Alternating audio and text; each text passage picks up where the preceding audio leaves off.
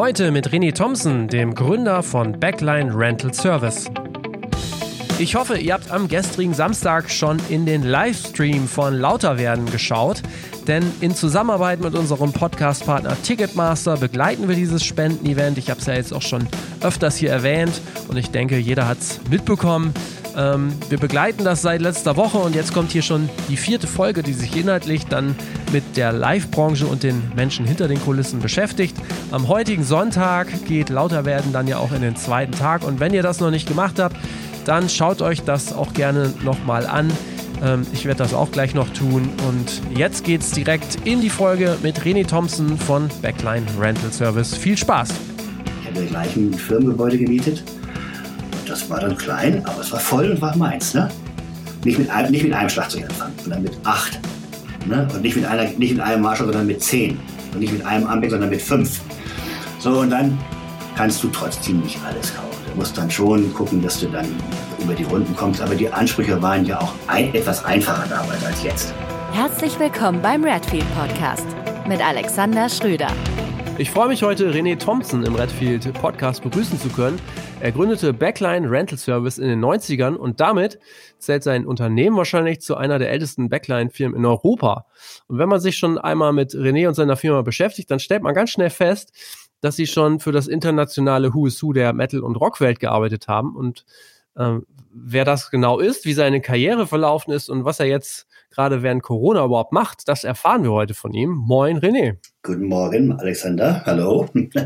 Ich grüße dich. Jetzt vielleicht müssen wir noch einmal kurz so die Begriffe klären. Ähm, vielleicht können Sie nicht alle was unter Backline vorstellen. Vielleicht kannst du zum Einstieg einmal ganz kurz erklären, womit du, womit ihr überhaupt so euer Geld verdient. Also ja, wenn, wenn gerade Events stattfinden. Ne? Wir vermieten Musikinstrumente. Und wenn mich das Leute fragen, die nicht im Business sind, dann sage ich immer, in Klammern im großen Stil, weil es geht hier nicht um die Blockflöte. So, ne? Das geht natürlich vom Digitalpiano für die Hochzeitsfeier, wo dann die Tochter was spielen will oder wer auch immer, hin bis zu den großen Festivals. Wir haben alle Echos gemacht, die es gab, bis sie ja dann äh, aus bekannten Gründen abgesagt wurde. Ja. War natürlich ein Stich ins Herz, ne? ins Unternehmerherz. Ja, ja, Weil ja, im, Frühjahr ist ja immer ein bisschen Mauer als im Rest des Jahres und Echo mhm. war immer im Frühjahr. Und das war jetzt weg. Ne? Auf einmal, von ja. jetzt auf sofort. Und es gibt keinen Ersatz bis heute. Wir, durch diese Geschichte, dass ich ja viel auf Tour war früher, sowohl als Techniker als später auch als Tourbegleiter im technischen Bereich, gibt's Vitamin B. Hm. Und dann gibt's welche, die einfach auf altbewährtes wollen. Den kenne ich, der ist seriös, ich will mit dem arbeiten und mir jetzt nicht den billigsten Preis einholen und bei zehn Firmen anfragen, wo ich bei, ich würde mal sagen, in Deutschland gibt es vielleicht vier, fünf in der Größenordnung. Okay. Ne, so, naja, klar, es ist, äh, ähm, man ist nie alleine, ne? Seitdem man, man, seitdem man schreibt einen Song, der ein Hit ist, dann ist man alleine erstmal für ein paar Tage auf der Eins und dann kommen doch die nächsten wieder. Ne? Ja, ja. Also das geht dann, ein alter Weggefährte von mir ist seit vielen, vielen Jahren der Tourmanager von Lionel Ritchie gewesen.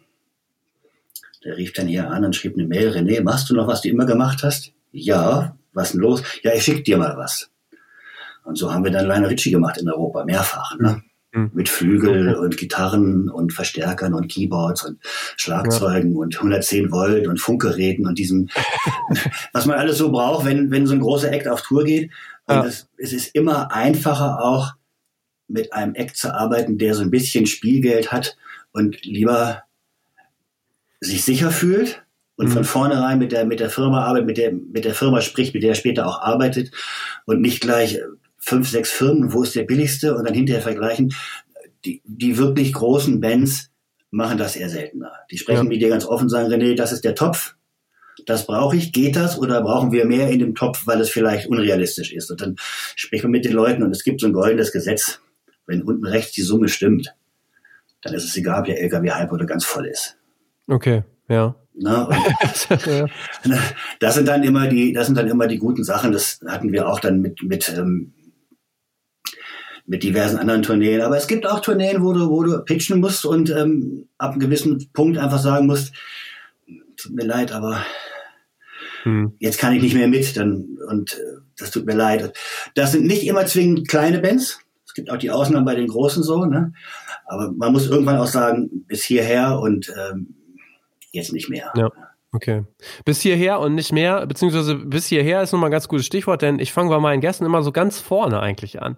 Und äh, da habe ich auch schon ein bisschen äh, gelesen, wo du so herkommst, aber vielleicht kannst du mir auch ein bisschen was dazu sagen. Also, wann ging es für dich so los, dass du mit diesen ganzen Musikkrams in Berührung gekommen bist? Du bist, hast ja, glaube ich, in einer Großraumdisco angefangen. Ja, zu jobben, ne? Ja, und kurz davor, ich habe ja ältere Geschwister und ähm, eine meiner Schwestern, mit der war ich immer in Holzminden mhm. in der Stadthalle, wenn dort Konzerte waren. Und damals gab es ja dann Bands wie Kran, Novalis, Grobschnitt, Epitaph. Das waren so die Bands, die dann in so 2000er Stadthallen gespielt haben auf den Dörfern. Von TUI Arenen oder einen Riederhallen hier braucht man gar nicht reden, das gab es damals nicht. Und dort sah ich zwischen zwei Bands unseren Schulsprecher. Wieso läuft der da rum? Was macht der da? Das finde ich ja cool. Wieso kann der da so? Und so. Und das war kurz bevor ich nach Hannover gezogen bin. Und mein Vater wusste meine Affinität, dass ich habe darüber gesprochen. Und bevor ich nach Hannover gezogen bin, meine Eltern sind vorgezogen, ich bin etwas alleine da geblieben, ähm, sagte, ich habe dir einen Job besorgt. Hier ist so ein Zettel von der Großraumdisco, die brauchen Helfer für ihren alltäglichen Kram, den sie so machen. Und ruckzuck war ich noch in den 70ern in der Rotation als Bühnenhelfer. Und dein Vater hat dir den Job besorgt? Ja. Das ist also, auch ungewöhnlich, oder? Naja, er hat meine Affinität geteilt, ne? Ja. Okay. Ich hatte auch immer schon mit Musik was im, im Sinn und so weiter und habe dann mit den komischen Dingern hier versucht, eine Gitarre zu greifen. Das war immer mehr schlecht als recht. das hat sich jetzt ein bisschen verändert. Ja. Und da habe ich angefangen zu arbeiten und bin okay. aber auch dann schnell dort weg und mhm. äh, weil mich die Bands, wie nennt man das, ähm, die Leute, ja, Leute sehen ja, ob du Effort hast, ne? ob du, ob du keen bist auf diese Art von Arbeit und so weiter, ob es dir nichts ausmacht und so. Und bin schnell von Gruppen gefragt worden, ob ich nicht mitkommen wolle, weil der Freund von nebenan, der notgedrungenermaßen mitfährt und den Kram aufbaut, aber davon nichts versteht, sich alles markieren muss mit Rot zu Rot und sowas alles, das war schnell auch passé. Die Leute wollten, dass wenn sie dann später um 16 Uhr zum Soundcheck kommen, dass der Kram steht. Ne? Das heißt, Großraumdisco, da war nicht nur Party, sondern haben auch richtig dann Bands gespielt. Ja, in der Rotation, mhm. das, das war schon irre. Ne? Das, mhm. Also alles, was später auch bei mir gemietet hat, habe ich da zum Großteil auch schon als Kistenschieber gemacht und, und ja, ich glaube, da passten später, die Rotation kommt von der Zeitung, da war die Rotation der Hannoverschen Allgemeinen Zeitung früher drinne, bis die mhm. weggezogen sind. Und ähm, ich glaube, da passten bis zu 2000 Leute rein. Okay. Das war so zweigeschossig. Und äh, du hast ja dann damals nicht nur Bühnenhelfer gemacht. Ne? Du hast auch, wenn das Gesundheitsamt kam, hast du dann auch die Treppen, die nach unten geführt sind, dann hast du auch von Kaugummi befreit oder du hast die Garderobe gemacht oder du hast die, hast die Tresen aufgefüllt und, und oder sauber gemacht, weil das Konzert zu Ende war, hast du abgebaut und eingeladen und dann hast du dir mit 300 Leuten riesen Besen genommen und hast diese Becher, damals wurde mit Bechern gearbeitet, logischerweise, weil wir ja keine Gläser haben, dann hast du diesen ganzen Raum da von Berge, Berge von Bechern. so hoch wie, wie, wie halt ein Becherberg sein kann, bevor er zerfällt. Ja. Also man hat nicht nur diese Band auf und abgebaut, sondern möglichst versucht, den ganzen Tag da zu arbeiten. Hm. Du hast das schon erzählt, die, die Bands, die da gespielt haben, die fanden irgendwie das, was du gemacht hast, cool. Und du bist dann, du bist dann irgendwie dann so nahtlos auf Tour dann gegangen, oder, ja, oder wie war das? Es gab parallel einen Club, der heißt Leine Domizil oder hieß mhm. Landesdomizile. Das war so ein Ding, ich weiß nicht, ob du das kennst, Onkel Pö in Hamburg, sagt dir das was? Ja, ja, ja, klar. Und so ein, so etwas war das Leinedomizil. So mhm. klein und trotzdem haben dort viele Bands gespielt. Und dann war dort ein, ein Heavy Metal äh, Meeting, ich glaube Halloween und, und diese Konsorten, als sie noch ganz klein waren. Und da hat mich das Leinedomizil gefragt, ob ich nicht vor Ort für ein bisschen Ordnung sorgen kann hier und da, ne, beim Umbau und so. Und dann bin ich mit drei von diesen Bands, die dort gespielt haben, auch auf Tour gegangen. Ach, okay. Das ja. heißt, in, in Deutschland, Europa, also. Erstmal in Deutschland, weil mhm. man musste ja, alleine du jetzt hier passen 300 Leute rein. Ich will jetzt nicht lügen, vielleicht passen auch 20 mehr oder 30 weniger. Und du musst dich ja erstmal hochspielen, dass du dann zum Beispiel in der Rotation auftreten kannst. Mhm. Das ist ja dann ein großer Schritt gewesen, auch damals. Gab weniger Bands, ging schneller. Halloween zum Beispiel habe ich gemacht, vom Leinendomizil bis zu großen Festivals und großen Hallen wie Hammersmith Odeon ne? in, in London. Zwei mhm. Tage. Weil die wirklich guten Manager hatten und Basis, Basisarbeit gemacht haben und sehr schnell viel Erfolg hatten. Sinner und Gravedigger und Running Wild und die ganzen üblichen Verdächtigen aus den 80ern. Ne? Ja, ja. Wie alt warst du, als du das erste Mal dann so auf Tour gegangen bist? Anfangs, so ungefähr? Ende 18, Anfang 20 in dem Bereich. Ich habe leider nie ein Tagebuch geführt. Ja, aber das ist doch krass, oder? Also was äh, war das dann so? Also Sex, Drugs, Rock'n'Roll oder wie war da? Kann ich mir das vorstellen? Es war erstmal viel Arbeit. Ja. Weil du der, der Einzige warst. Ach so, du warst der Einzige. Naja, dass die Bands. Du hast alles gemacht. Ja. Wo soll es denn herkommen? Ne? Also mhm. alles, was die Bäcker angeht, so. Ne? Mhm. Es gab Helfer vor Ort und sowas alles. Und die Musiker mussten natürlich auch mithelfen zum Teil, wenn sie dann kamen. Du bist zusammengefahren. Ich habe mir mit dem Manager oder mit dem Sänger ein Zimmer geteilt. Einzelzimmer war, das war kein Thema damals. Ne? Das kostete mhm. ja Geld und das kann ja nicht sein. das hat sich aber schnell geändert und ich glaube, ich war da auch einer der Vorreiter. Leute, wenn wir jetzt hier vier Wochen was machen, und wenn dann frei ist, dann brauchen wir mal Regenerationszeit. Und dann brauchen wir ein Einzelzimmer. Ja, will jetzt nicht auf, warten, wann man auf Toilette kann oder Waschstoppeln im Waschbecken sehen, außer die eigenen, wenn überhaupt. Und äh, das wurde schnell eingesehen, weil es wurde auch schnell mehr Geld verdient. Gerade bei den Bands, die sich durchgesetzt haben, ne, die viel mhm. Einsatz gezeigt haben. Was war so für dich so der nächste Step dann? Das klingt ja für mich so, du warst so ein bisschen Mädchen für alles, Roadie, wie auch immer so. Was war für dich so der nächste Step dann? Ich habe bei einem, bei einer Festivaltournee, habe ich, als der Abbau war, wenn du vier Bands durchschleust, hast du natürlich keine Fragen mehr. Ne? Da waren wir auch schon zwei Backliner. Für alle vier Bands versteht sich und dann immer so ein Best Man der eigenen Gruppe, aber das, naja, der Freund ist halt kein, der will das nicht machen, der macht das, weil er ein Freund ist, aber der hat keine Affinität zu dem Job. Und da habe ich in einer Diskothek im Süden Deutschlands, das weiß ich noch so gut wie heute, da hat der Promoter die Discoanlage angemacht nach dem Konzert. Richtig laut. Da kannst du natürlich nicht arbeiten. Und dann habe ich mit dem Seitschneider die PE durchgeschnitten, ne? die Kabel zur PE. Und damals waren das ja Lastkabel. Du hast ja Endstufen gehabt und von den Endstufen ging natürlich volles Brett mit Lautsprecherkabel zu den Lautsprechern. Und der Seitenschneider, da konntest du hinterher durchgucken. Der war natürlich, da war natürlich ein Brand drin, weil unter Last etwas durchschneiden. naja, dann musste ich da abhauen, ne, weil das der Promoter nicht so toll fand. Und der Step war dann, dass diese Aktion von einem Tourbegleiter, der für Peter Rieger arbeitete, ja. eine Konzertagentur aus Köln. Dieser Tourbegleiter kam diesen Tag zu mir und sagte, sag mal, René, hast du nicht Lust, mal was anderes zu machen? Ich so, ja, was denn? Naja, Tourbegleiter auf der technischen Seite für die Bands von der Agentur, für die ich arbeite. Ja, musst du ja, sagen, ja sagen. Willst du Nein sagen? Und in diesen kleinen Clubs bleiben? Also ja. Ja, und die Tournee zu Ende. Ich nach Köln gefahren im Zug, mich da vorgestellt. Christopher Brosch, der das damals war, hat mich da eingeführt und ich glaube, keine zwei Wochen später hatte ich meine erste große Show mit Joe Jackson Fünf, oh. fünf LKWs in der Philipshalle. Also aus diesem, keine Ahnung, 300er Club in, in so einem ja. ja, ja so eine Menge. Ja, weil natürlich auch dieses, dieses, manchmal kennst du Leute, denen hängst du an den Lippen, wenn die dir was erzählen. Ne? Wenn du bist im Restaurant und hast zehn Leute in der Gruppe, weil du Weihnachtsfeier machst und einer fällt dir auf, den du an den Lippen hängst. Und sowas gibt es bei uns im Job halt auch. Da du siehst, ob jemand das machen möchte und das gerne macht. Das erkennt man ja sofort. Oder ob der das nur macht des Geldes wegen. Ja, und dann mein technischer Vorgesetzter von Peter Rieger sagte, René, du kommst eine Nacht vorher, schläfst hier in der Pension und nächsten Morgen ist um 9 Uhr Get-In mit dem, mit dem LKW von Joe Jackson.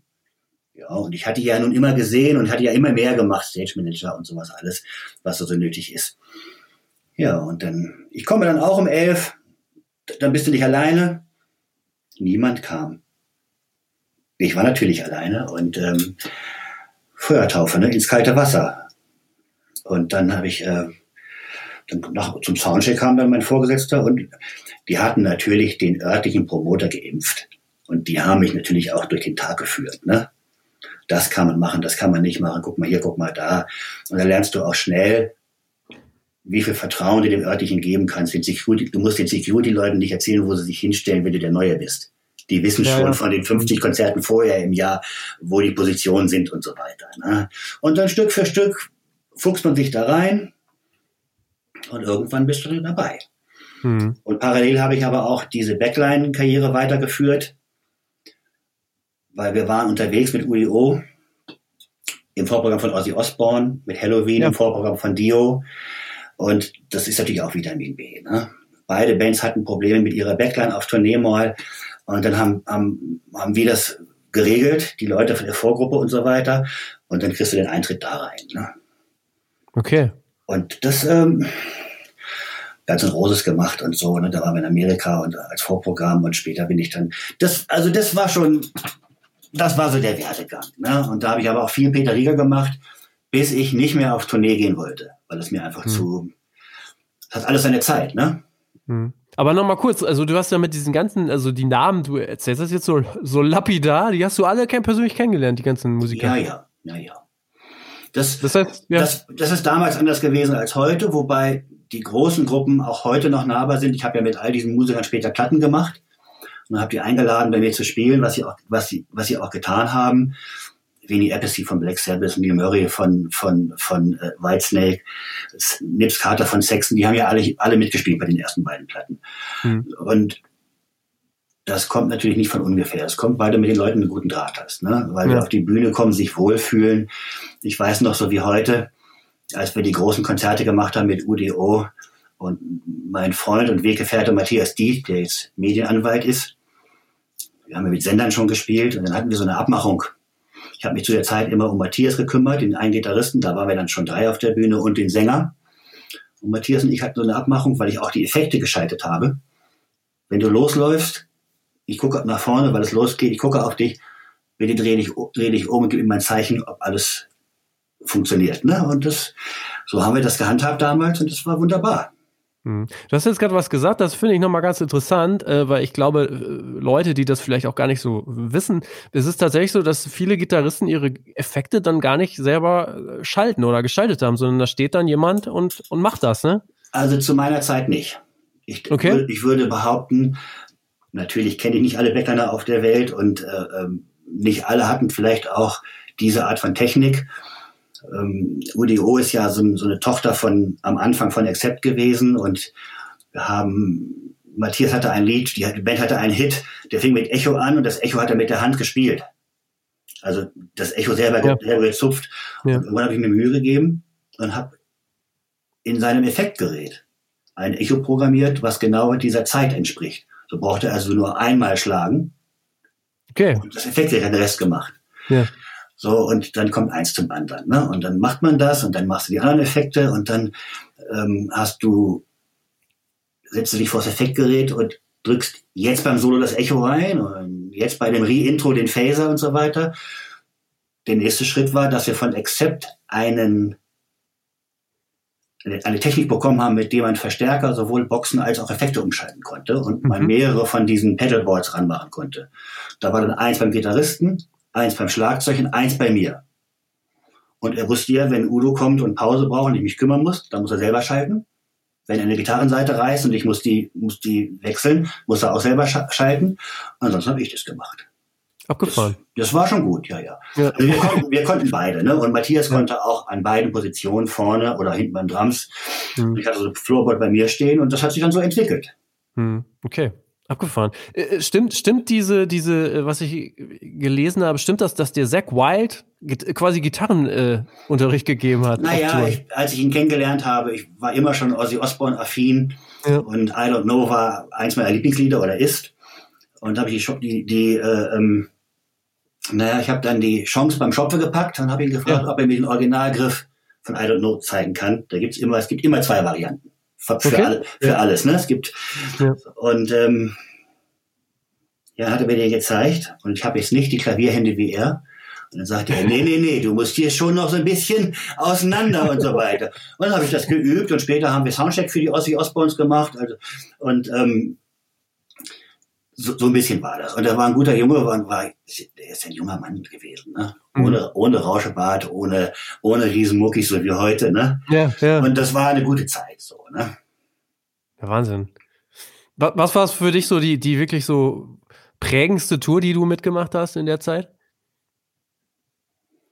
Ach, ich, ob man da eine herauspicken kann. Ich glaube, die Tourneen mit UDO waren sehr prägend, weil es sehr familiär war und wir kein einziges, kein einziges Mal bis heute Ärger hatten.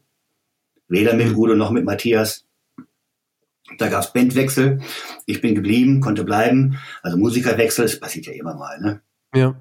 Bis ich irgendwann selber aufgehört habe, ich möchte gerne nicht mehr auf Tour gehen. Und dann bin ich aber nochmal zurückgekommen, weil es nicht so ganz so klappte, wie das sein sollte. Und ähm, ich glaube, dass die Tourneen mit UDO waren sehr prägend, weil wir auch mhm. viel gespielt haben auf der ganzen Welt und ähm, auch kennengelernt haben, wie die Amerikaner das wirklich meinen mit Sex, Drag und Rock'n'Roll. Ne? Das ist also okay.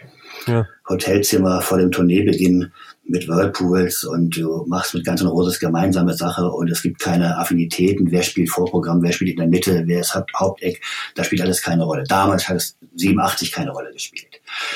Prägend, ja, da würde es, glaube ich, zu viel geben, weil es gab viele Highlights. Ne? Später, okay. später Genesis-Tourneen gemacht und, und Phil Collins in Stadien und oder wenn die Stadien nicht reichten, auf großen Feldern in Kiel oder so oder in Mannheim, wo dann einfach die Technik so irre war.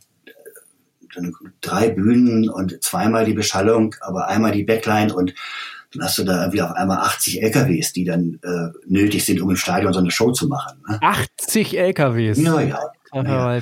Na, die Bühne, du musst ja die Bühne auch mitzählen, ne? Und ja, das, okay, das, ja. das, Holz, was du einbringst, um, um das Stadion auszulegen und die Folien drunter. Und wenn man dann ein, ein, ein Marathontor hatte, das war unten dann zu steil und so musstest du das, das, das entzerren, sodass die LKWs nicht aufgesetzt haben, die nach unten mussten zur Bühne Ja. oder so. Lernen, das, der Lernfaktor war schon groß. Hm. Wann hast du dich denn entschieden, dass du, dass du gesagt hast, ey, ich gehe nicht mehr auf Tour, ich mache mich jetzt irgendwie selbstständig, ich, ich bleib so ein bisschen sesshaft. mir haben, ich habe Tourneen gerne gemacht, aber ich habe gemerkt, dass ich, dass ich mich jeden, jedes Mal, bevor es dann losging, gesträubt habe, loszufahren. Wenn ich dann unterwegs war, war das gut. War das spitzenmäßig. Und darf nicht vergessen, wenn du diese Tourneen machst für Peter Rieger, noch bei geschlossener äh, Grenze Richtung DDR und später dann offen, du machst ja, du hast ja nur zehn oder zwölf oder dreizehn Tage, die du in, mit einer Band verbringst, weil dann ist ja die üblichen Verdächtigen Köln, München, Berlin, Hamburg, Hannover ist ja abgespielt, Frankfurt. Ja. So, und dann wechselst du sozusagen alle drei Wochen die Familie. Und du weißt ja nicht, wen du kriegst. Es gab natürlich auch Leute, mit denen man überhaupt nicht auskam, die einem dann weisungsbefugt waren, weil sie der Produ- Produktionsleiter der Band waren. Ne? Und, und, und man es eigentlich anders machen wollte als diese Engländer, weil man sich ja, oder Amerikaner, man wusste, wie die Stadt tickt und sowas alles. Ne? Dinge, die in München und Berlin nicht gehen, die sind überall anders selbstverständlich, aber in Berlin und München waren sie immer schwierig. Und sei es nur das Eis, ne, was man besorgen musste von McDonalds oder was auch immer. es Ja. gab halt auch Tourneen, gab halt auch viele Tourneen, die unangenehm waren. Hm. Als Backliner nie, aber so als Tourneebegleiter wurde so oft die, die Familie wechselt, war das schon unangenehm. Und da bist du Mhm. ja immer der Neue. Du bist ja immer der Neue. Klar, ja. Verstehe ich. Und ähm, dann war für dich so der nächste Schritt zu sagen, dann mache ich das Backline und, und verleihe das eigentlich. Ne? 1994 war, glaube ich, so der Startschuss. Ähm, äh, äh, du hattest, glaube ich, noch nicht mal einen Führerschein, ne, als du Ja. gestartet bist. Ne? Na doch, das, also ich habe in einem Musikgeschäft gearbeitet und in Ja. diesem Geschäft die Instrumente vermietet. Hm. Und dann habe ich gesagt, ich müsste das vielleicht mal auch selber machen. Habe den Schritt getan, habe gesagt, okay, wenn ich das dann mache, dann brauche ich auch einen Führerschein. Und dann habe Da ich ihn gemacht. keine Zeit für, oder, oder wie? Naja, wenn du so viel auf Tour warst wie ich und dann drei Wochen zu Hause bist, ist Taxifahren billiger, als sich ein Auto kaufen und das rumstehen zu Ja, haben und die ganzen genau. Unter Unterhaltskosten zu zahlen. Und das Auto, was ich mir hätte leisten können, wäre natürlich irgendeine Schnurre gewesen, ist ja auch klar. Ja, ja. Wahnsinn. So, und dann habe ich einen Führerschein gemacht und ähm, habe erstmal Pkw gefahren und ein Jahr später habe ich dann BRS, aufge ge- eröffnet, ne? in Ja. eigenen Räumen, mit eigenem Equipment, mit Lieferantenkrediten und ähm, dann äh, Hm. hat man sich versucht, so viel Equipment auf einmal zu kaufen, dass wenn es dann publik wird, nicht jemand anders das gleiche versucht zu machen in der Nähe. Wie war denn da die Situation? Äh, du hast eben gesagt, jetzt, wenn ich das richtig verstanden habe, jetzt gibt es so in der Größe vier, fünf in, in Deutschland. Ja. Wie war das damals? Keine Ahnung, ich weiß, dass es einen gab nebenbei, aber Mhm. ich hatte die Idee, das zu machen. Und es gab jemanden in Frankfurt, dessen Firmennamen habe ich übernommen. Und auch ein bisschen Equipment. Und das waren so drei, die ich kannte. Ne? Hm. Und es war damals sehr lukrativ, weil es nicht so viele gab und ähm, weil das Wort gezählt hat und nicht der Preis. Ne? Hm. Den Leuten war klar, sie haben ein Konzert, sie kriegen so und so viel Gage, so und so viel X davon gehen weg für die Backline, so und so viel X für Sound und Licht, so und so viel für die Crew und der Rest bleibt für die Band oder so.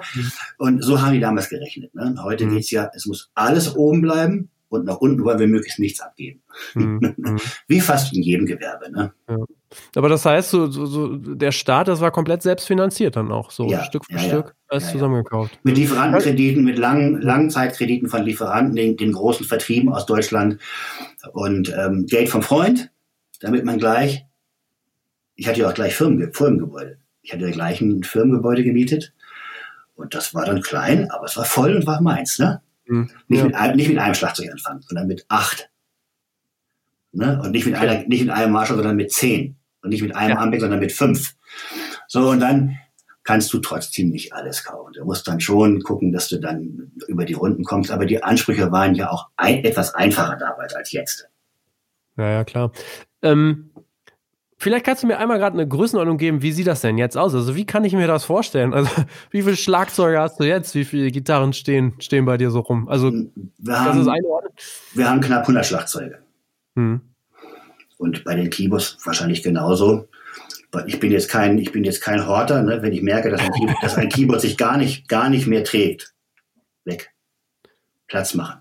Ja. Keyboard ohne Case verkaufen, neues Keyboard rein.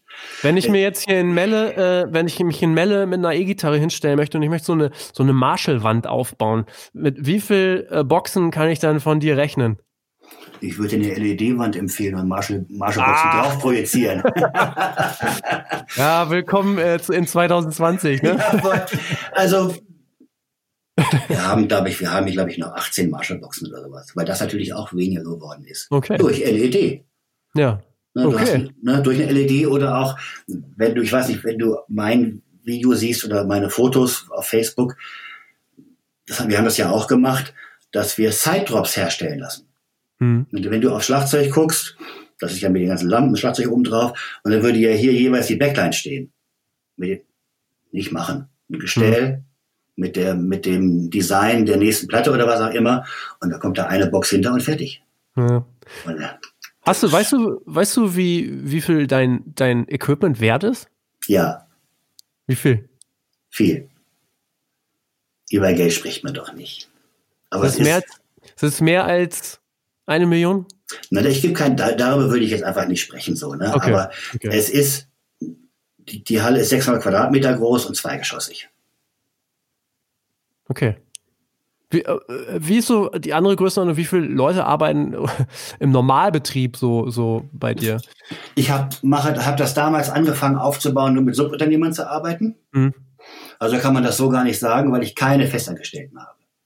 Okay. Ne, Das Mhm. ist, ich habe eine Festangestellte, die Buchhaltung ist festangestellt Ja.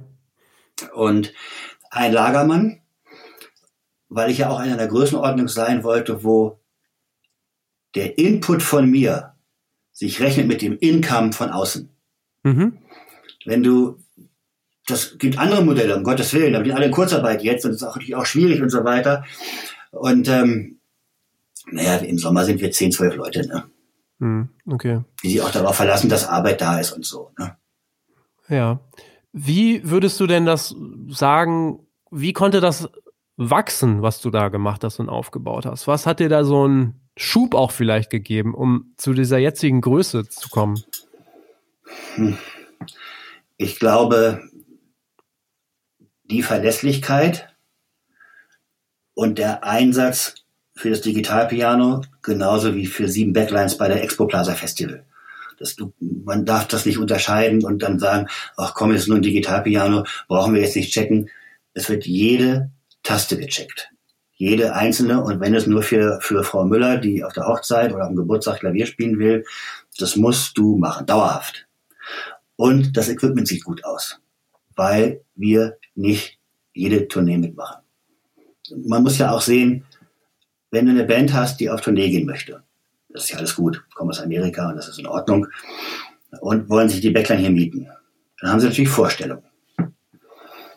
Dann sagen sie, ja, was, das kostet jetzt für drei Wochen so viel, das ist ja verrückt. Und dann gibt es natürlich immer jemanden, der günstiger ist. Oder zwei, drei, die günstiger sind, die nicht zu den fünf gehören, die ich meine, aber es gibt immer jemanden, der es billiger macht.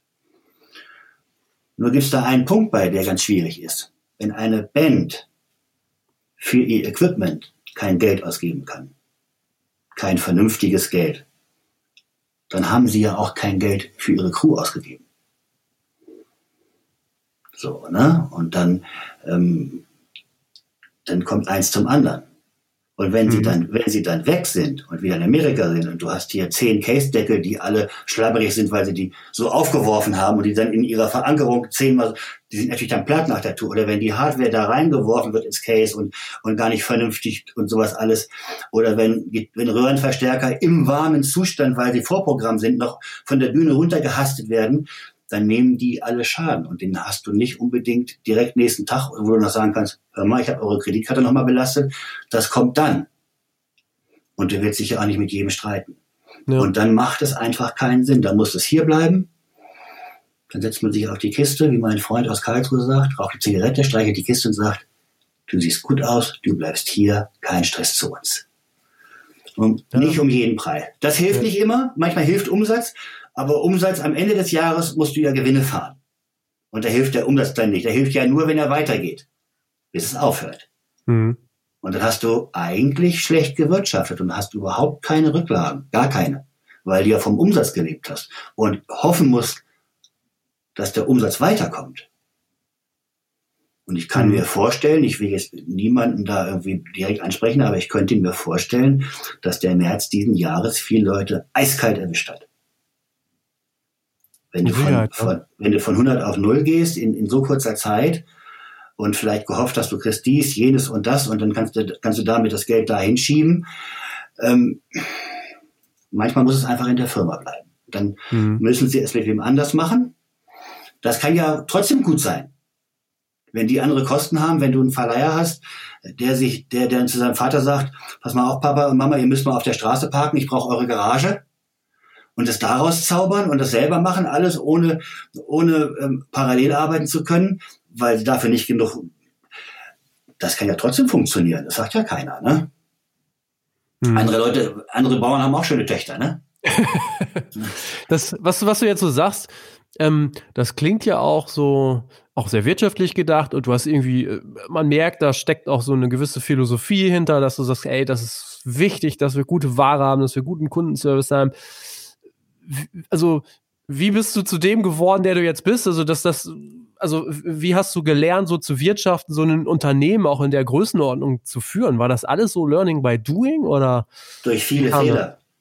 Durch viele Fehler. Das ist ja okay. wirtschaftlich, psychisch, körperlich, durch viele Fehler. Ne? Das, mhm. Du kannst das irgendwann nicht machen. Ne? Und ähm, man kann auch nicht immer alles ablehnen. Wenn du jetzt jemanden hast, wie wir machen ja viel Fernsehen ne? Echo, Bambi, Carrera Scala, Hand in Hand beim NDR, was jetzt im, im Dezember läuft, äh, äh NDR dauerhaft, wenn sie ihre Talkshows haben und Gäste und so. Und wenn du bei der Echo bist, dann hast du einen Aufnahmeleiter. Das ist ja der ausgestreckte Arm vom Produktionsbüro. Und dann kommst du da an mit Kisten, die erstmal alle 10 Milliarden verschiedene Farben haben und von den Tourneen so abgerockt sind, da kann ja drin sein, was will. Und dann hast du einen Fehler.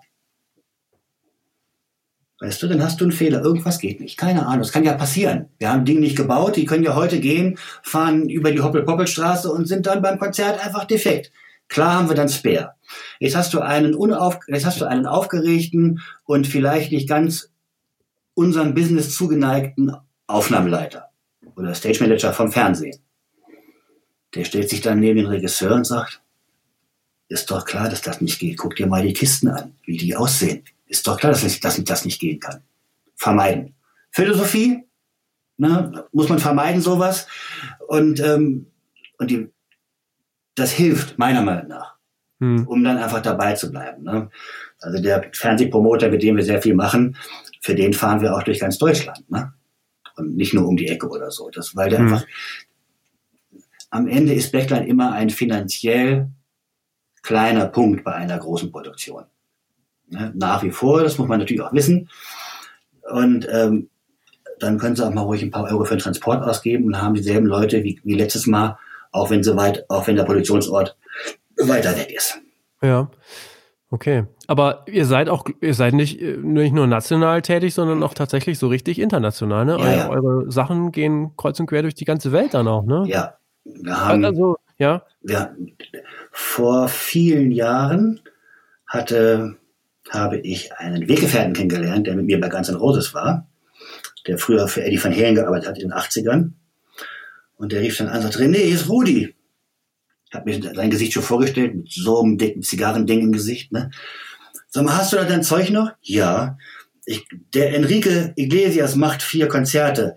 Kannst du das machen? Ich sag, ja. Dann kommt eine Liste, wo ich denke, was ist denn los? Fußeffekte hier, Fußeffekte da, Kleinigkeiten dort, Batterien hier. Und dann rufe ich ihn nochmal an und sage, Rudi, wie sollen wir das denn machen? Du musst dir einfach vorstellen, du bist wie, wie mit deinen Scorpions im Proberaum baust das alles auf und so musst du es wegschicken. Okay, was bringt ihr denn mit? Gar nichts. Okay, habe ich jetzt verstanden. Und dann machst du eine, es, die Bands bringen ja immer was mit, ihre Gitarren, weißt du, oder, oder ihre Fußeffekte, ihr Floorboard, weil es eingestellt ist. Und dann haben wir das alles gekauft und haben Konzerte gemacht außerhalb der Drei-Meilen-Zone in Frankreich, vor Cannes, in Kairo. Was heißt das? Äh, außerhalb der Drei-Meilen-Zone in Frankreich, was heißt das? Der, der Typ, für den sie gespielt haben auf dem Schiff, war nicht willkommen in Frankreich. Deswegen, war nicht willkommen. Äh, ja, ja. Äh, ein Ganove. Das weiß, das weiß ich also, nicht. Es, es, äh. Das weiß ich nicht, aber die Yacht war gigantisch. Und ähm, der war in Frankreich nicht willkommen, also hat er seine Party außerhalb der Drei-Meilen-Zone gemacht. Und ich glaube, das sind dann öffentliche Gewässer und so störst du, glaube ich, den Frieden des Landes nicht. Bin mir da nicht ganz sicher, bin da nicht sattelfest. Ja. Auf jeden Fall auf offener See. Dann haben wir in Kairo gespielt. In Island. Moment mal, noch mal kurz, dann, dann äh, ladet ihr den ganzen Krempel aufs Schiff ja. und bringt das dann zu der, dieser Yacht. Ja. das ist ja total skurril, nee, das oder? Schiff kam selber, aber noch ja. ohne, den, ohne den Gast natürlich. Ne? Der kam, Ach so, okay. Der kam im Hubschrauber zum Schiff. Ach so, ja gut. Wie kommen wir denn sonst zum Schiff? Ne? Ist ja, ja sorry. Also wirklich, sorry. Verstehst du das denn nicht? Das ja, und dann haben wir, dann haben wir äh, ähm, ja. mit, dem Nahen Osten und auch Asien Konzerte für Enrique Iglesias gemacht, nicht nur einmal. Da spricht sich dann rum und dann haben wir auch Konzerte mit, ähm, mit äh, Lionel Richie gemacht, mhm. europaweit. Letztes Jahr haben wir auf einem wie heißt das denn? Sowas, so ein Kreuzfahrtschiff, ich weiß nicht welches. Ja, ja, ja. Ne? Mhm. Und die wollten Cool the Gang haben.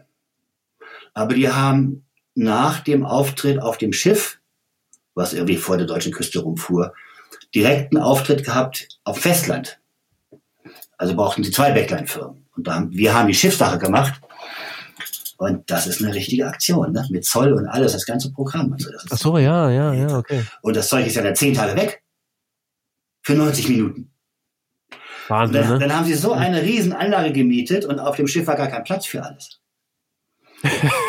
Das ist ja das, ist das nächste, ne? das eine, was man will, und dann erzählst du mit den mit den zuständigen Technikern der der, äh, der Band und sagst, es ist kein Platz. Ja, das erzählen sie immer. Ihr spielt auf dem Schiff, erzähle ich das ja Fakt, aber gut, was ihr wollt. Ich habe dann dem Promoter das erzählt, habe gesagt, wir müssen da alles liefern, was die wollen. Kesselpauken und sowas. Also Zeug, was echt riesig ist. Und Flügel wollten sie haben, das haben wir dann weggewählt. Ne? Hm. Oder wir haben, dann haben wir einen Anruf bekommen von dem deutschen Tourneeleiter der Technik von Pink. Ja. Weggefährte aus den 80ern von diesen Heavy Metal Tourneen. René, hier ist Chrissy. Ich sag, ja. Wir haben lange keinen Kontakt gehabt und hör mal, ich habe da ein Problem, kannst du mir helfen? Ich sage, darf ich dich gleich zurückrufen? Er hat gesagt, ja, ja, mach mal, ist wichtig. Ja, ja, ist wichtig, natürlich. Mein Telefonat, mein Telefonat auf der anderen Leitung beendet und zurückgerufen. Es war montags. Am Donnerstag war das, was wir am Montag besprochen haben, war am Donnerstag bezahlt. Die Tournee war in vier Wochen. Jennifer, Jennifer Lopez. Oh, okay. Ihre Geburtstagstour und richtig detailliertes Equipment. Ganz, ganz, ganz, also ganz diffizil, ganz viele Kleinigkeiten und die wichtigen Dinge doppelt natürlich. Ne? Und dann haben wir das, am Montag habe ich die, habe ich die Equipmentliste bekommen, dann habe ich die weggeschickt, meine, die ich geschrieben habe, ob die passt zu der Crew, die in Toronto war an dem Tag. Dann haben die geantwortet, ja, passt. Ich sage, ja, ihr müsst aber diesen deutschen Tourneeleiter mit in C ziehen, dass der weiß, dass es passt, dass, ich, dass er zufrieden ist und ich ein Angebot schreiben kann. Gesagt, getan. Dann haben sie DJ-Equipment nachgemietet. Ja, René, mach mal fertig. Dann habe ich Dienstagnachmittag das Angebot fertig gemacht. Und dann gab es Mittwoch eine Mail von diesem Tourleiter zu seiner Finanzchefin von dem Büro, für das er gearbeitet hat. Ähm, liebe so und so, bitte kümmere dich mal, das ist mir wichtig, das ist mir aus den Händen geglitten, mach das mal klar, damit ich da Planungssicherheit habe. Und Donnerstag war die ganze Tournee bezahlt. Wahnsinn. Was war das für eine Tournee? Eine Welttour? Nee? Jennifer Lopez, ihre 50-jährige 50-jährige Geburtstagstournee. Ja. Da hat sie in Moskau gespielt, St. Petersburg, Malaga, außerhalb, außerhalb von, von, von in, außerhalb in der Türkei im Urlaubsort, Antalya, außerhalb von Antalya, so ein privates Ding, so ein Hotel, wo jedes Zimmer seinen eigenen Pool hat. und El, New El Amain, mhm. El Amain kennst du von, von Rommel und Krieg oder was auch immer, also so, so, ja. mhm. so, so aus den Zeiten, daher kannte ich das.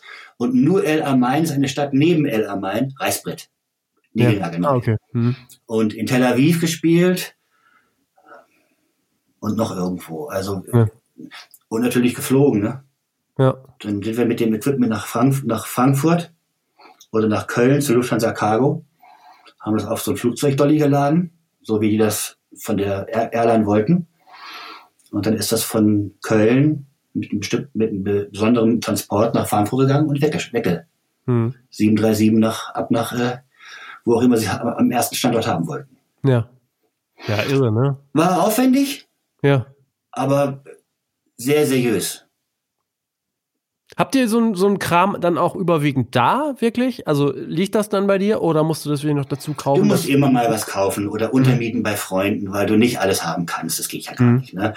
Ich hab, ähm, die Tournee war, war dann so früh, und so gut kalkuliert, dass ich dann auch von ein paar Alternativen, die die Band akzeptiert hätte, zu den Originalen gehen konnte und die gekauft habe, weil die Originale mir auch in der Firma geholfen hätten. Mhm. Als, als Equipment-Stamm für kommende Sachen. Und ein paar Sachen hat man untergemietet und dann ist man losgefahren. Ne? Ja.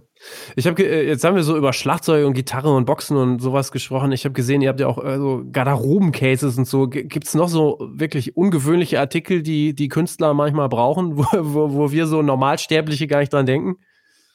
Na, in der Backline eher selten. Ne? Also okay. die Garderoben-Cases, die sind ganz oft bei 1, 2, 3, diese drei Frage, nee, drei Fragezeichen heißt das. Ja. Hm. Weil das natürlich gut ist, ne? Und äh, dann haben die jeder für ihre Kostüme, die, da habe ich ganz viele von Garderoben-Cases dann zum Umziehen. Das sind so wie Kleiderschränke, nur erfreuen, ne? Hm. Kannst du links das Gebrauchte, rechts das Neue und dann ganz, es passt ganz gut, weil die so, so doppeltürig aufgehen. Mhm. Und ähm,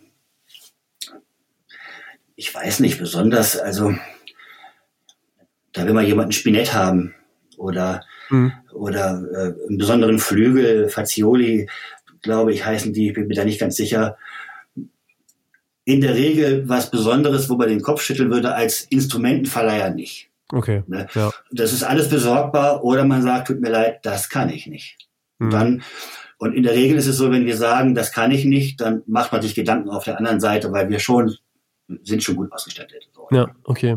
Jetzt ja. haben wir es eben so ein bisschen ähm, angerissen. Äh, wir kommen jetzt auch nicht so ganz drum rum, äh, dass ich auch doch nochmal frage, wie denn so gerade die Situation bei dir ist. Also es scheint so, dass du jetzt natürlich äh, nicht glücklich bist, aber du scheinst auch nicht in totaler Sorge zu sein. Also wie, wie ist die Situation gerade bei euch? Ich habe einen super Steuerberater, mhm. der ganz, ganz hoch interessiert ist, dass, dass bei uns alles ankommt, was es gibt, der mich aktiv anruft. An Hilfen. hm. Der mich aktiv anruft und mir das erzählt, weil ich, ich kann keine Nachrichten mehr gucken. Was willst du denn gucken? Katastrophen oder Corona? Was denn jetzt, ne? Das, also lässt, lässt man das irgendwie sein, weil du kannst ja auch keine eigene Meinung bilden, weil es ja alles, also eigene Meinung bilden kann man sich, aber du kannst ja nichts mehr vertrauen, weil ja jeder, der eine eigene Meinung hat, diese als die einzig wahre verkauft. Ne? Da brauchen wir ja nicht drüber reden. so. Ne? Hm, ja, ja. Und ähm, wir haben gut gewirtschaftet, wir hatten tolle Jahre. Sicherlich ist das Geld gedacht gewesen für was anderes. Wie du siehst, bin ich keine 25 mehr. Ähm, ich habe sehr schnell die Kosten runterfahren können zwei Transport, wir haben vier Transporter, zwei weg. Mhm. Gleich weg. Gar nicht warten, weil das, was dich da aufgetürmt hat, war von Anfang an klar, dass das nicht im August zu Ende ist. Kein Mittel, kein Ende. Das ist ja klar. Und ähm, wir kriegen von den Hilfen ganz gut. Wie gesagt, ich kann gut mit den Sachen auskommen, die ich noch habe. Die sind natürlich irgendwann zu Ende und eigentlich auch gedacht für andere Dinge. Das ist nun nicht so. Und Kopf in Sand stecken und rumheulen hilft nicht, weil der Zustand ist ja ein Ist-Zustand. Und der ist ja von mir nicht beeinflussbar. wenn man jetzt, wenn man jetzt äh, von, von den Büchern ausgeht, von den, ne, von den BWAs, die werden natürlich 2020 katastrophal sein. Klar. Ne, das ist ja, äh, aber gut, da weiß auch jeder, dass das unverschuldet ist und da kriegst du auch offene Ohren, ne? sowohl beim Finanzamt als auch beim bei bei den bei den bei der Gemeinde mit der Grundsteuer oder mit der mit der äh, ähm, Gewerbesteuer oder wo auch immer. Die Frage ist, ob man das will, ne? weil es erschlägt dich vielleicht dann irgendwann, wenn du gar kein Geld mehr hast. Ja. Es nützt, nützt jetzt nichts, irgendwelche Sachen, die du sowieso bezahlen musst, auf die lange Bank zu schieben, weil wenn das nicht aufhört, dann trifft es dich ja und fällt dir auf die Füße, wenn du gar keine Mittel mehr hast. Und der Staat kann ja auch nicht auf ewig diese Gelder raustun. Ja. Wir bekommen diese 75-Prozent-Regel vom letzten November. Das angeblich soll es das für Dezember auch geben. Wir hatten ein fantastisches Jahr, also wird uns das helfen. Mhm. Aber es hat alles äh, Vor- und Nachteile. Ne? Also mit dem Minus von 2020 willst du dann natürlich äh, das Einkommensplus von 2090 kaputt machen, damit du keine Einkommensteuer zahlen musst. Wenn du dann aber Hilfen bekommst in dieser Größenordnung, wie ich sie bekomme, dann findet das nicht mehr statt. Hm. Dann musst du trotzdem für 2019 bezahlen. Weil eins geht nur, ne? Und versteuern musst du das auch. Das, ich ich finde toll, dass es das gibt. Und man wäre blöd, es nicht anzunehmen. Nur auf Dauer kann das ja keine Lösung sein, weil das kann der Staat sich ja gar nicht erlauben. Na ja, klar. Ne? Wenn das vorbei ist, wird die Mehrwertsteuer auf 22 Prozent gehen oder was. Ne? Das, so wenig wie die drei Prozent jetzt den meisten Leuten geholfen haben, sei denn du kaufst ein Auto, wo du vorher geguckt hast, es kostet heute 20 und morgen kostet nur 19, das macht ja auch keiner, also weißt du nicht, ob die drei Prozent runtergenommen wurden, das ist ja, ne, das, nein, also, es ist Licht am Ende des Tunnels, die Firma ist meine, das hilft sehr, die Gebäude sind gekauft, das Grundstück, da ist natürlich noch was drauf, weil wo soll es herkommen? Aber da mache ja. ich mir jetzt so riesen Sorgen nicht. Der Nachteil ist, wenn du, wenn du Eigentum hast, kannst du die Tilgungen nicht geltend machen. Mhm. Wenn ich jetzt eine GmbH hätte, die mir, René, die Firma vermietet, die, die Gebäude, dann könnte ich diese Miete geltend machen. Ne? Ja. Aber da musst du eine GmbH gründen und dann ist, hast du andere, andere Kosten auf der Uhr und was noch alles, ne? Mhm. Lass mal nach vorne gucken. Also ähm, machst du ja auch schon so ein bisschen. Was passiert denn, was passiert denn, wenn alles jetzt in Anführungsstrichen wieder vorbei ist? Also kriegst du jetzt auch gerade so Stimmung mit? Also buchen schon Leute was für nächstes Jahr oder ist das alles noch sehr träge oder also wie also nimmst ich, du das so wahr? Die ich glaube, dass Konzerte gebucht sind, vorsichtig für die zweite Hälfte vom nächsten Jahr. Ich weiß, dass ich, wenn ich durch die Stadt fahre, Plakate sehe für die erste Hälfte. Ich bin jetzt kein Virologe und auch kein Wahrsager, aber ich bin ja ein Erleber. Wieso soll das denn jetzt im Januar vorbei sein? Wie denn? Weil bei dem Impfstoff, ich habe gucke wenig von diesen Hasssendungen, so, so, also wie heißt das, hart aber fair, ne, wo sich dann solche angiften. Und wenn der Yogeshwar sagt, klar, gibt es Impfstoff, aber klar ist auch, dass wir nicht wissen, was er macht. Ob er dich jetzt befreit von schweren Verlauf, ob er deinen Körper daran hindert, das weiterzugeben, ob du einfach geheilt bist und immun dagegen, so richtig kommen sie mit der Sprache nicht raus. Es wird wohl, glaube ich, darauf hinauslaufen, so bei diesem ersten, dass man wohl, aber Gott vergelt's, ich bin wie gesagt, was ich raushöre, dass es wohl da, dafür ist, dass du keinen schweren Verlauf hast. Sprich, du trägst weiterhin Maske, weil die mhm. ja dann die Leute, die sich nicht impfen lassen möchten, nach wie vor schützen musst. Also bleibt alles beim Alten und deswegen kann ich mir nicht vorstellen, dass wir jetzt sagen, wow, der Staat hat 80 Millionen Impfungen gekauft, los geht's. Und im April spielt Helene Fischer im Stadion. Das glaube ich nicht. Aber äh, kriegst du das denn auch so mit, wenn, also mit deiner, wenn du mit Auftraggebern sprichst oder so? Also ja. kriegst du noch Anrufe gerade? oder? Fern Fernsehanrufe, ja. ne? Tournee, okay. Tournee oder Live-Konzerte Anrufe nicht. Die Kirchengemeinde hat ein Video gedreht mit, unserem, mit einem unserer Flügel und so, aber das sind natürlich alles nur Pflaster und, und, und, und am Ende auch geringere Umsätze als die großen Blöcke, die man braucht. Ne? Du brauchst ja die großen Brocken, um so arbeiten zu können wie ich, dass du sagst, die Leute, also ich kann euch jetzt nicht für für zwei x drei Monate lang dieses Zeug geben. Das tut, das tut mir leid, das mache ich nicht. Um das sagen zu dürfen und zu können, brauchst du ja die großen Brocken, die dich vernünftig tragen. Ja.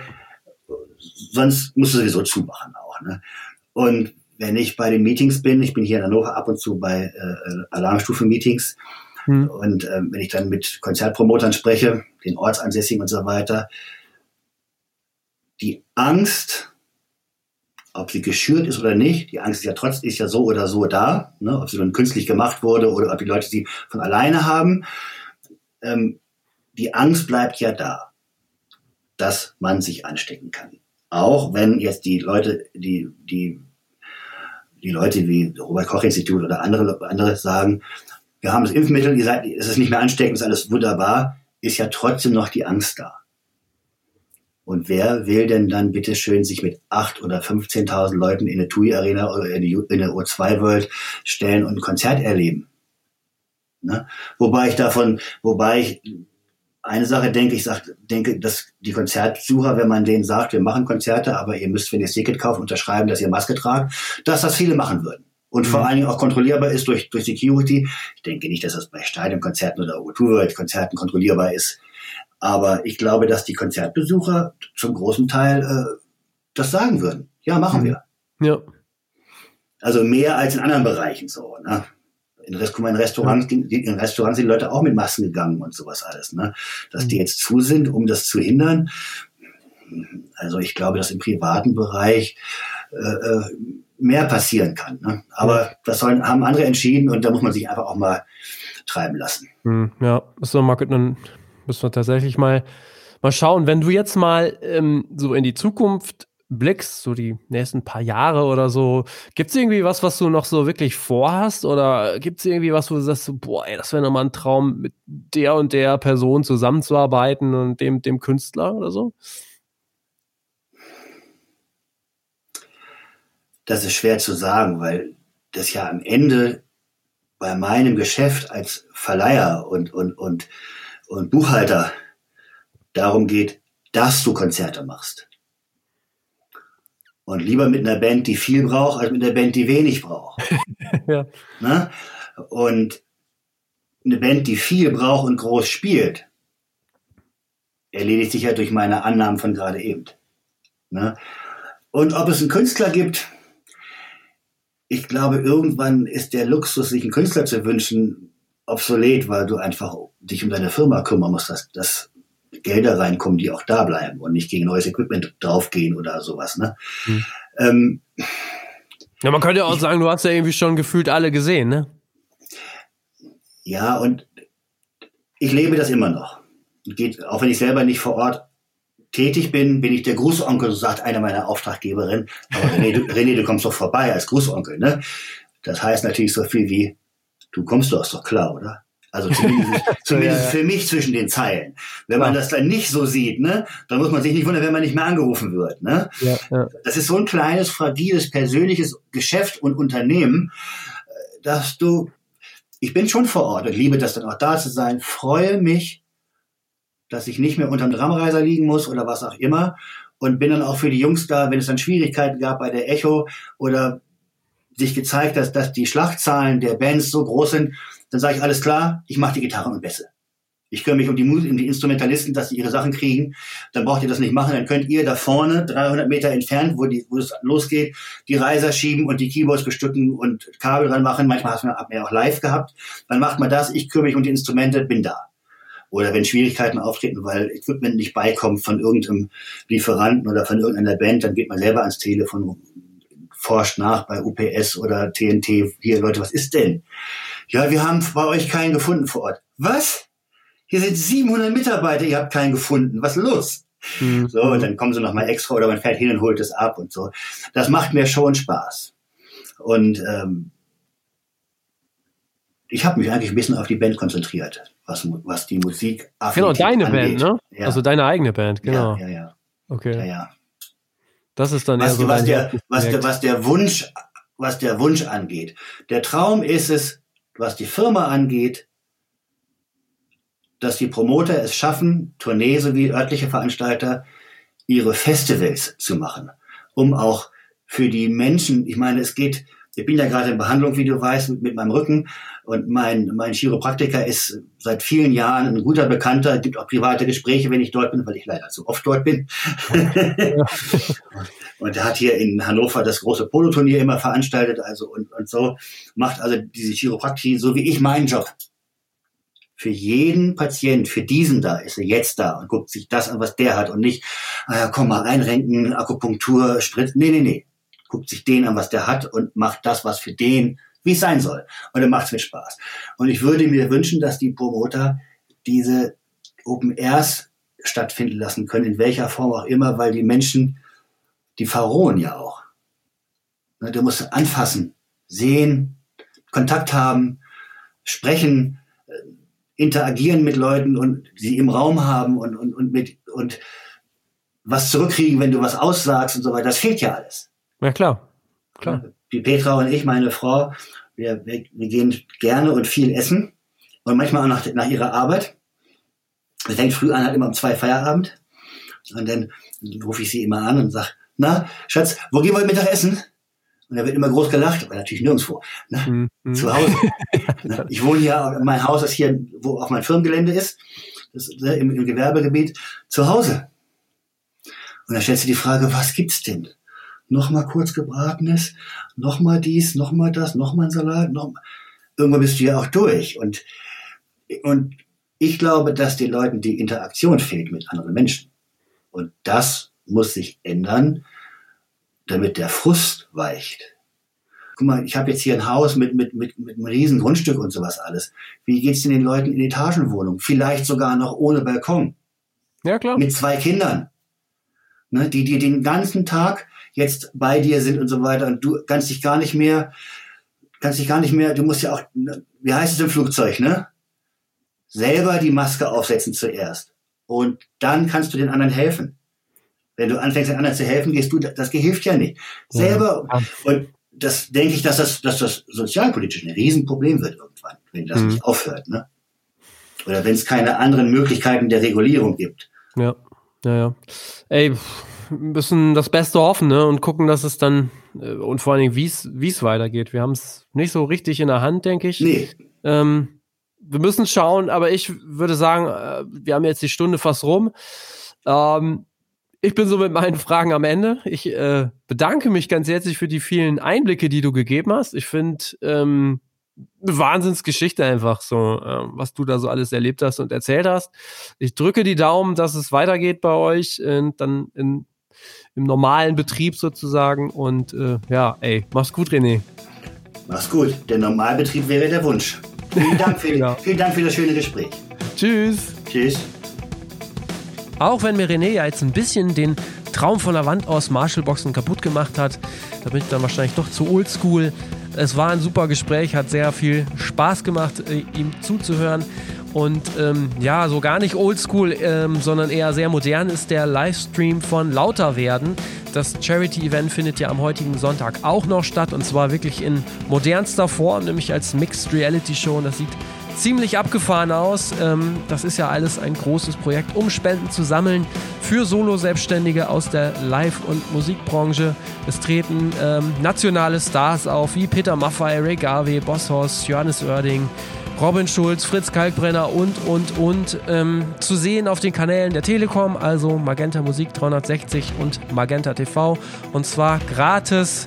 Genau, wir haben das Ganze diese Woche ähm, als Medienpartner begleitet.